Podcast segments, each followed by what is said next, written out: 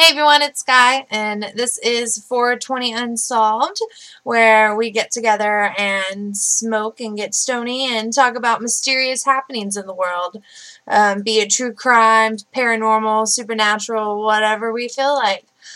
Today it's me and my partner Miles. Hi, I'm Miles. Uh, this is our first ever podcast, so please, I hope you enjoy. When we get started. I'm going to talk a little bit about what we're going to talk about today. I have researched the mysterious death of Roland T. Owen in room 1046, and this happened out in Kansas City, Missouri. A lot of weird happenings happened, and just a lot of weird things in regards to trying to figure out how this murder happened and who's connected to it. But before we get started, um, we need to let the smoking commence. Um, we're going to be. What are we going to be smoking? what are we going to be smoking? We're going to be smoking some uh, just generic distillate from our local clinic. we'll be smoking of a nice little double walled banger. All right. Well, we will be right back after we yeah. Partake. Partake, exactly.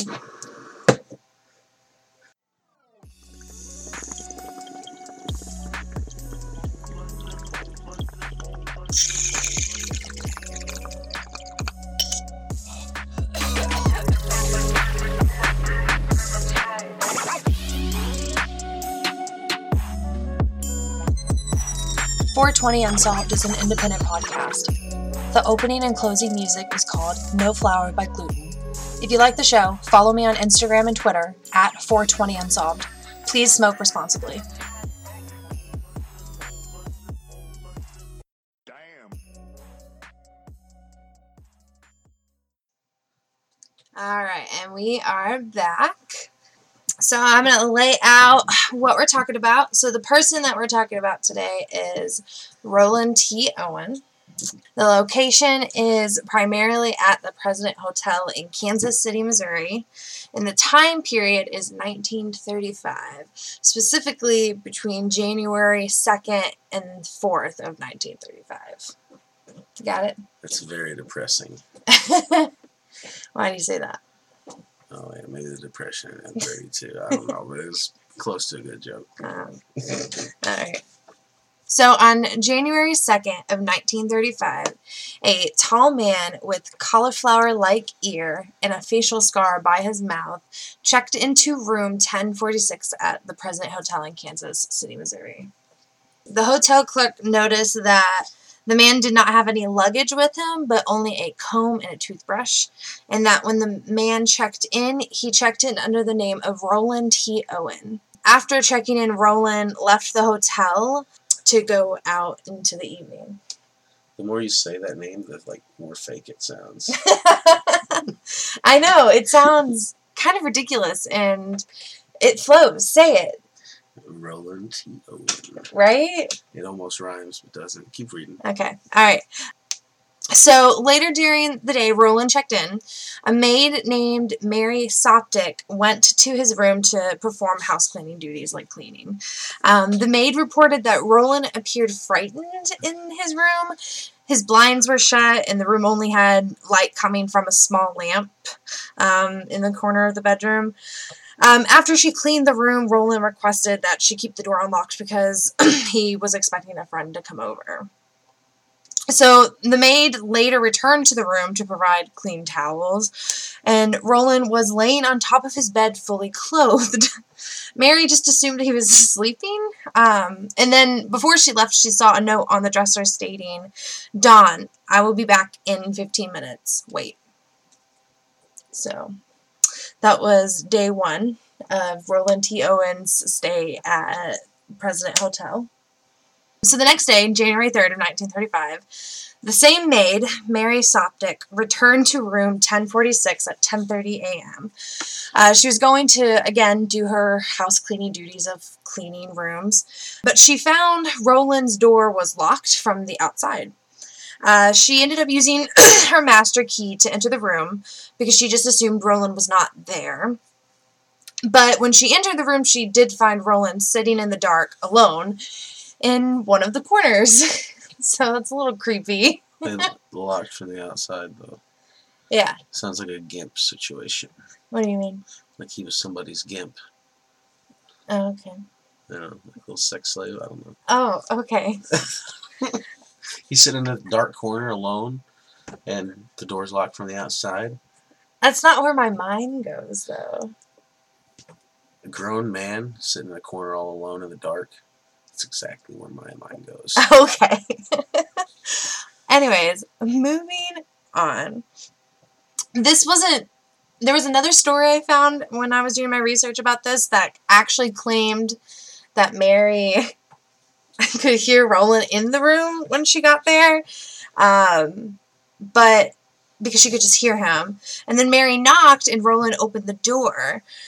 Uh, Mary tried to get past him to come in, but he really wasn't letting her come in. And after they talked, um, she eventually moved past him and was able to get into the bedroom.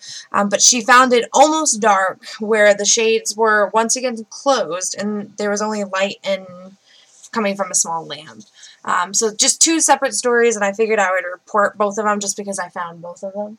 So, but again, still kind of creepy, you know. Cultist confirmed. Stop. No. okay. So while Mary was in the room, the phone rang and Roland answered it. Um, but Mary was kind of unsure who he was talking to. And later she reports to the police that she remembers him saying, No, Don, I don't want to eat. I am not hungry. I just had breakfast. So again, with another message to Don. After the phone call, Roland turned to Mary and kind of just talked to her for a little bit. She he was just asking about where her job is and what she does. Um, and Mary kind of just got out of there. I don't blame her. Yeah.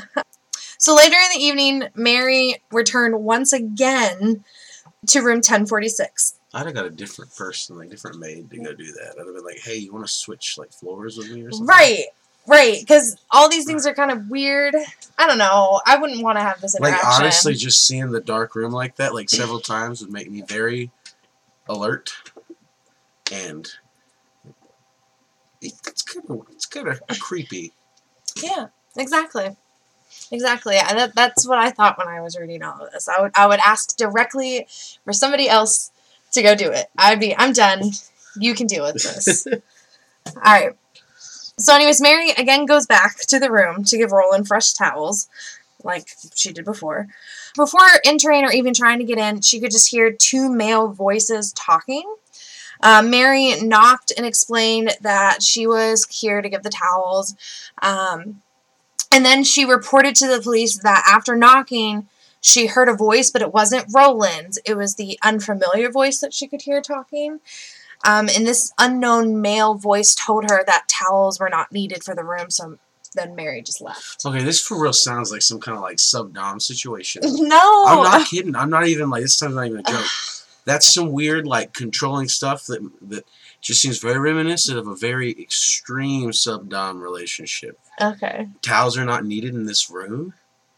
That's that's a bold statement to make for someone. I'm just saying. All right, all right. Well, let me just keep telling it's you. everything. 1935. Maybe he was like secretly gay. Maybe. All I'm saying. Maybe. You just have to wait and hear All the rest all of right, it, and right, we'll I'm see. Okay. I haven't read anything, so you, you know I'm just here. to- Yeah, yeah. It's all a mystery to me. So, bef- before anyone who knows, I don't tell Miles what we're going to be talking about. So, he doesn't know until now while we're recording and after we smoke a lot and get stoned. So, all right.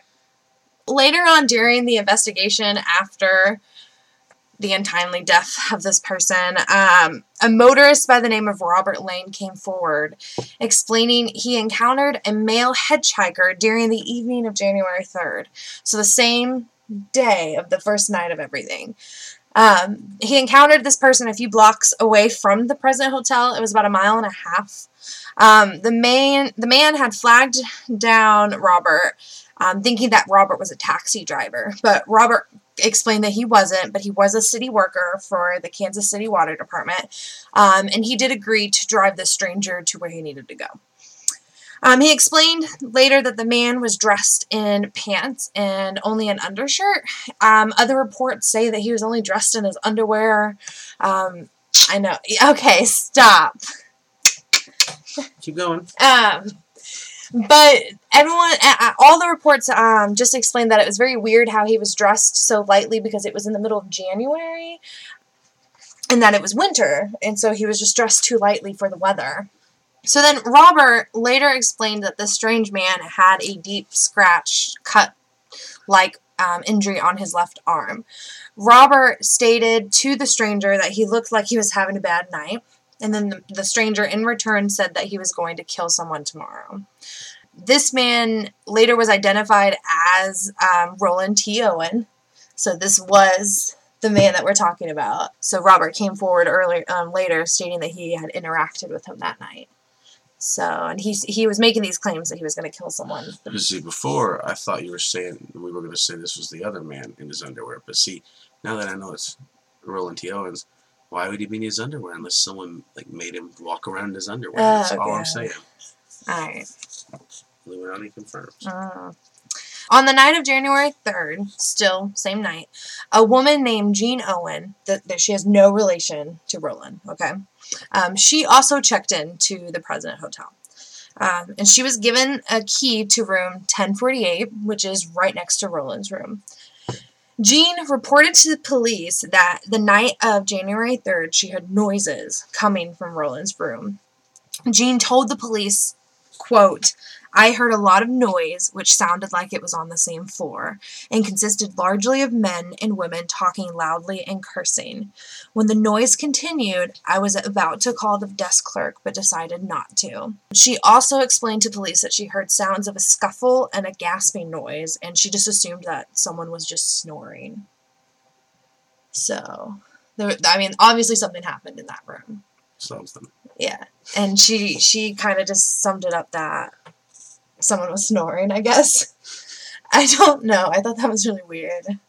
So, anyways, it was also reported by a bellhop that was on duty that night that there was a woman who was staying at the hotel, but she was not actually a guest. She just comes and visits quite often. He called her a commercial woman who often frequented the rooms of hotel males. so she would come and so service them, I guess. Prostitute. Yes. That's what it sounds like, a commercial woman. On January 3rd, she came to the hotel searching for a man in 1026. So the same floor of Roland's floor. But she couldn't find him in his room or nothing. And she was trying to look for him and, and speaking to people, she explained that this guy is very prompt. He's a very prompt customer and that he's never late and all this stuff. So she was quite worried about him. Um, so she be she kind of just began looking for him all throughout the hotel. And I guess after an hour, it was reported that she gave up and went away. We don't know, but this is important for later, just because of knowing this woman was there. Um, the elevator operator of that night, Charles Blocher, also reported strange activity within the hotel. Um, he kind of explained that there was a party in room 1055 and that a familiar woman trying to find room 1026. So that was the room that I just talked about that the woman was looking for a man. Yeah, okay. So Blocher saw that this woman saw this woman several times throughout the night. Um, and then he last saw her, she was with another man. So she did what he did see her with another person. And then at 4 a.m., the woman was seen finally leaving the hotel, and that the man that she was with left about 15 minutes after her.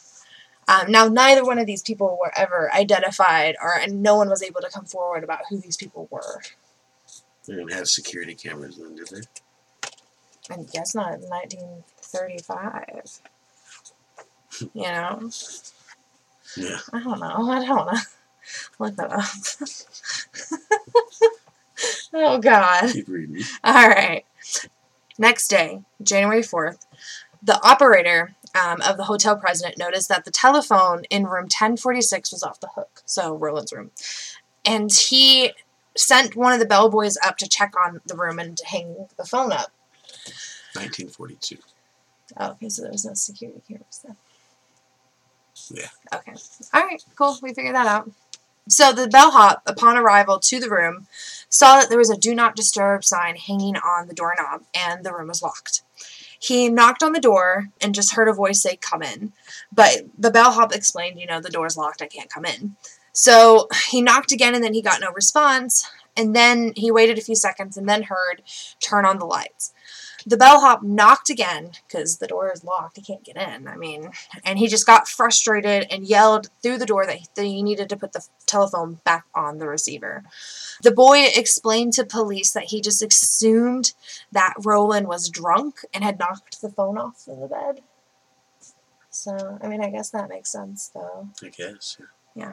So, an hour and a half later, the hotel operator noticed that the phone was still off the hook, and a different bellboy by the name of Harold Pike went up to the room to place the phone back. Harold had to use the master key to enter the room because it was still locked, and he found Roland laying on the bed without any clothes on. Mm. Well, hold on. So the stand next to the bed that had the telephone was slightly moved and the phone was laying on the floor. Harold picked the phone up and just placed it back on the receiver and left the room. Um, but then within the hour, the operator noticed that the phone was once again not on the receiver. So the original bellboy who first went up there, who saw the do not disturb sign, went in to the room because he had to use the master key because it was locked because I guess it locked behind Harold. Yeah. All right. So, um, when he went inside the room, he noticed that Roland was still naked, but he was crouched over on the floor, and the walls were covered in blood. And he also noticed that the bed and bathroom had blood all in it and over it, all over the bed and all in the bathroom. That's some like like DIY satanic shit right Um, well, it's somewhere. It's like it's horrifying, but so the bellhop fled and ended up calling the police, and the police arrived, and Roland is still alive at this point, and he told the police that he had just fallen against the bathtub. But here's the thing: the police can clearly see him, and it was reported that Roland looked as if he had been tied up by a cord around his arms, leg, and his neck, and he had been Ooh. stuff. Baby, you gotta admit, the more you reading this to me, the more it sounds like that. I guess, but when I read all this, I didn't go to S and M murder. That's why you needed a fresh look. You needed my detective's eye. You understand what I'm telling you? So they also saw that he had been stabbed multiple times in the chest, and that his skull was fractured from multiple blows, and he also suffered from a punctured lung. So didn't want any medical attention or anything? no, he did, well he I mean he did that they came and got him. So that's the thing. Um, he just kept saying that he'd fallen against this bathtub, and by the time that Roland had reached the hospital, he had actually fallen into a coma, and he died later that night. But he literally would only kept saying that he just hit him. He just fell and hit a the, the bathtub. Oh, severe blood loss. He must have not realized about all the stab wounds. Ugh. but see, that doesn't scream S and M murder.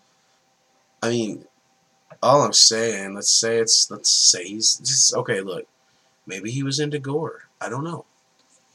But here's the other thing that I find super weird that I found. The doctors, when they did the autopsy on Roland's body, Yeah. they found that all the wounds that he got, the the stab wounds, the punctured lung, the fractured skull, all of that happened well before the first bellhop ever went up to the room and yelled to him through the door. So he'd been sitting up there. Yeah. But here's the other thing, though. Remember that Harold went into the room, and there was he. uh, He didn't say he saw any blood, Yeah. so I don't understand that part. Do you get it? But the but the doctors are sitting there saying that his wounds, all of it, the stab wounds and everything. So just think of all that blood happened well before he originally went up to the room. So he was like up there bleeding for a long time. Yeah. And so it, it was later looked at that the reason the phone kept being off the phone hook was that he was trying to call for help, but by the time he could only reach the phone and or knock it off, that was the only strength he had that he could do. But he didn't ask for help when they went to the room. Yes, but we don't know. I mean, that was just a claim that some people thought. Yeah. So, but you're right. He didn't ask for help. He just kept saying he hit his head on the bathtub. All right. So the investigation.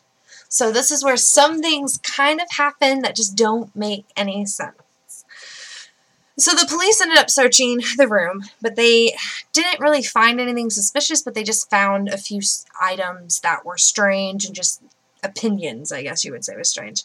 So first off, the room had absolutely no clothing, which is weird because Roland was also found naked, and when he checked in, he had clothing. You know, and when he was saw by that motorist, he had clothing on, at least. You know, so this is really strange. There's no clothing in the room. Um, and then all of like standard hotel items that you'd think were in the room were gone. So like shampoo, towels, toothbrushes, things like that. So, like, it was basically just an empty room. The police also found evidence that someone was in the room. Um, they concluded this because there was a label from a tie that was discovered. So they did find like a, a tie, um, and there was a label, I guess, that had been taken off of it. And then there were also four fingerprints that were found on the lampshade that did not belong to Roland. So they had these fingerprints. So and then they found like an unsmoked cigarette and a hairpin. They found like this feminine object, and so they they think you know obviously it's not going to be Roland's. So and then six hours after Roland was found, the police finally conducted that he was tortured by a person or persons for unknown reasons. So they couldn't figure out why. Why was this a guy bound Maybe and tortured? He enjoyed it. Oh God. And maybe it just went wrong and they killed him. You know, I'm, I'm gonna go with it at this point. I'll go with it at this point. It's 1935. There's a lot of repression. Mm-hmm. So Roland died, sadly, and they tried to attempt to ID him to find his family and notify him.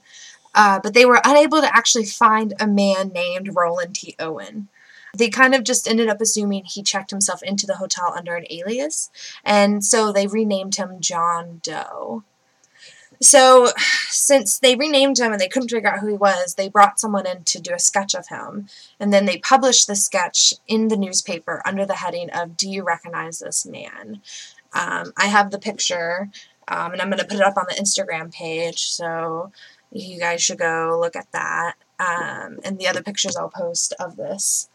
So then his body was put on display at a local funeral home. So that way people could go and see him if they felt like they could know who he is.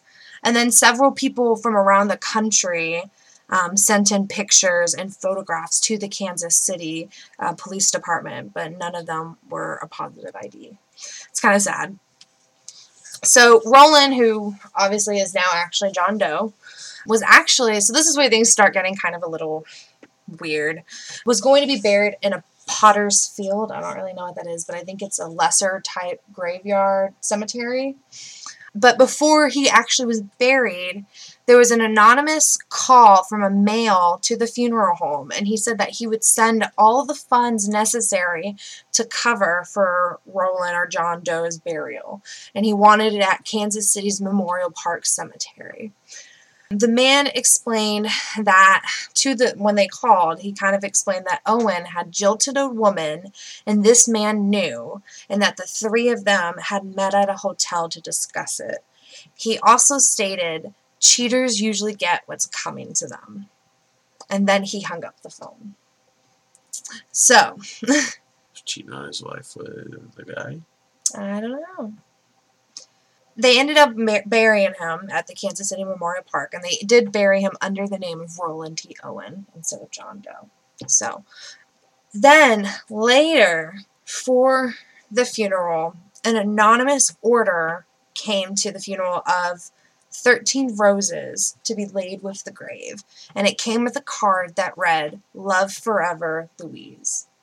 Okay. Mm-hmm. That's then. This is not all that happened though, because then Around the time of the funeral, there ended up being another phone call, um, but not to the funeral home. This time it was to the local paper. And it was a woman who kind of, she just refused to identify herself.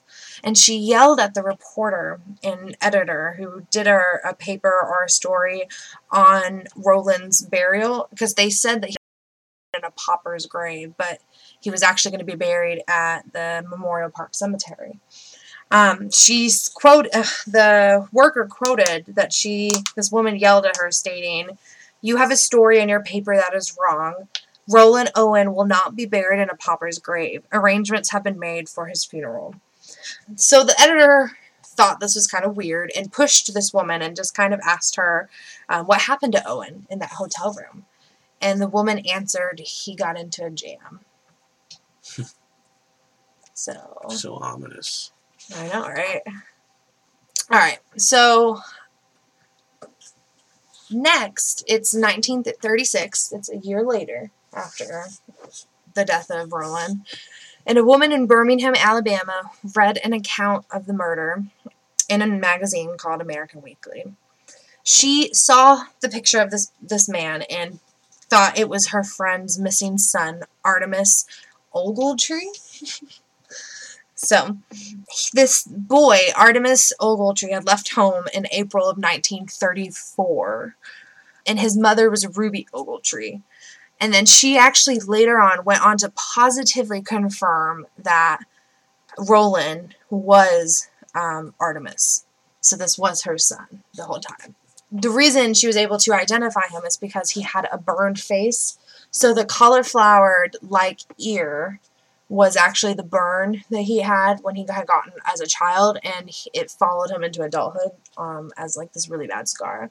And so that's how she was able to identify him. Um, at the time of when Artemus left home, he was only 17 years old. So he was only like 19 years? Yeah. Yeah, he was very young. He was like 18, 19. So, yeah. So, however, in the spring of 1935, this is where it gets kind of freaky. Ruby had actually been receiving letters from her son Artemus, but she thought they were kind of odd because they were done in with a typewriter and her son has never used a typewriter to send her letters. He's always done them by hand, in cursive, beautiful long letters, and he's never done them on a typewriter. So all she thought was he couldn't use one. Um, but then she started getting these ones that were typewritten. Um, and they were being mailed to her home in Birmingham, Alabama. And they were also just wrote very weirdly. Um, the writer was using slang and different ways of talking that Artemus usually never did. So she thought that was very weird that suddenly he started talking this different way. Soon, more letters started arriving, and they were always typewritten. And one of them said that Artemus was in Chicago attending a business school. Another one came saying he was sailing to New York, to um, from New York to Europe. And then in August of that year, so in 1935, um, a man called her and he said that his name was Jordan. And he said that he was a friend of Artemus and that Artemus had saved his life and now he was married to a wealthy woman in Cairo, Egypt. Like, that's weird. Like, to get that phone call, I feel like. It's like a fantasy story. Yeah. Like, I would see this in a movie. keep, keep reading. This is weird. And this dude also started saying that Artemus couldn't type to his mother anymore because he had lost a thumb in a brawl. so he lost his thumb in a fight. I can't type anymore, mom. you know. So Ruby started getting very suspicious and worried for her son, and so she started getting help from the cops, more specifically the FBI. And then she was able to get a hold of an American consultant in Egypt, but they were never able to locate Artemus anywhere in Egypt. So they, they just couldn't find him. Then, one promising lead surfaced in 1937 when a man who went by the alias of Joseph Od- Ogden, Ogden, I think it's Ogden, I don't know. He was a, he refused to give his actual name. He was arrested for the murder of his roommate. Uh, Joseph was also known by another alias of Donald Kelso. Okay. Yeah. And his appearance was very similar to the description of Donald Kelso, who stayed at the St. Regis, which is another hotel that Roland stayed at in Kansas City. So they were seen together at the hotel that there is in St. in, in Kansas City. Yeah. Okay. Yeah. Blah, blah. But yeah, so then the police never actually looked into this connection when they figured that out. So they never looked for this this guy. Yeah, I know. Donald Kelso, like, come on, he had all those messages to Don. Like, is this the same Don? I don't know. That's odd. It's very odd. So, like I said, the whole thing is just odd. So then the police then started kind of changing their direction and they started trying to look for this Don, though. Even though they didn't pursue this connection. With just this name, they didn't have anything else. They didn't know if it was a nickname, they didn't have a last name, all that. They didn't really have much to go on. They figured maybe Don might have been visiting Roland um, when that maid came and asked for to give the towels, and he was like, "No, we don't need any towels." So she thinks they think maybe this this was the man that was in the room with him, this Don person, I guess. And then he left, obviously. And then maybe they thought he could be the same man that was at St. Regis that he was Roland was seen with. So Yeah. they're trying to think that maybe this man was the same guy. They don't know. Um, and then they were like, well, maybe he was the target. Maybe he was the guy that um, Roland wanted to kill. Because remember, he said that he wanted to kill this random person the next day. Yeah. You know, so who who knows? However, it, it ended up being terrible because they just they never figured out who Don was. They were never able to figure out what was going on, who this person was. Um, so they just they never got it. Some mighty fine police work there, gentlemen. Yeah, I know. It's it's. I mean, it's sad. They didn't they didn't know anything. They didn't have you know. We looked it up. They didn't have cameras then. Uh, we looked it up. Um, and they they didn't know who he was. So they they couldn't figure out why he was killed. So they didn't have any leads at all at the beginning. and it must have sucked to be a cop back in the 30s. Yeah, I believe it. I I, I believe that. They're like nothing. They didn't. I mean, we have like DNA testing now and all this fancy technology. You know. Fancy. so in 1937, they ended up seeing that there was another death that kind of looked exactly the same in New York. Um, but there was no links between this crime and Roland, so they didn't have any links. It was just that Roland's case went cold again, um, but interest kind of pops up every now and then. And another time was back in 2003 when someone did get in touch with the Kansas City police, um, or no, sorry, someone did get in touch with the Kansas City Public Library, um, and they got they talked with librarian John Horner. And when they were speaking on the phone, the caller did not identify themselves, but they just said that they phoned from outside of Missouri and that someone had recently passed away. And that while they were scounging around in their belongings of this person that died, um, they found a box that was full of old newspaper clippings, and they were all about this murder of Roland T. Owen. Um, also in the box was something that the newspapers reported had mentioned, but weirdly enough, the caller refused to say what was in this box. Did they never go look for it? or No, I couldn't find anything that said that they went to go look at what this box was. That's wild. Well, they called a librarian, though. Why would you call a librarian? Newspaper clippings? I guess, maybe. There are a bunch of old ones. Like, I mean, think about it. How hard would it to have, like, this guy probably had almost, if it was the dude that murdered him and he was proud of it, he might have had, like, every newspaper clipping that he, that pretty much everyone he could find or that existed of it. hmm He might have had all of them. It would be quite a collection of clippings about a specific incident. Yeah, I guess that makes sense. So, Library is basically a museum for paper. yeah, I love libraries. But yeah, so that that's that's all the odd things that happened. It's wild. I'm gonna hit a dab. Oh yeah. Yeah. Hope you guys liked it. I sorry to talk too much. It's pretty high. yeah. yeah, so that that's that's everything. I mean, um, I mean, it was pretty good. I think uh, for our first episode. Anyways, Decent. decent. Oh, God. Decent. Um, but so they never did figure out any of the stuff. They never figured out who Don was. They never figured out why uh, Artemus was killed and what happened. Man, that's wild. That's a cool name. Artemus, I know. I liked it too.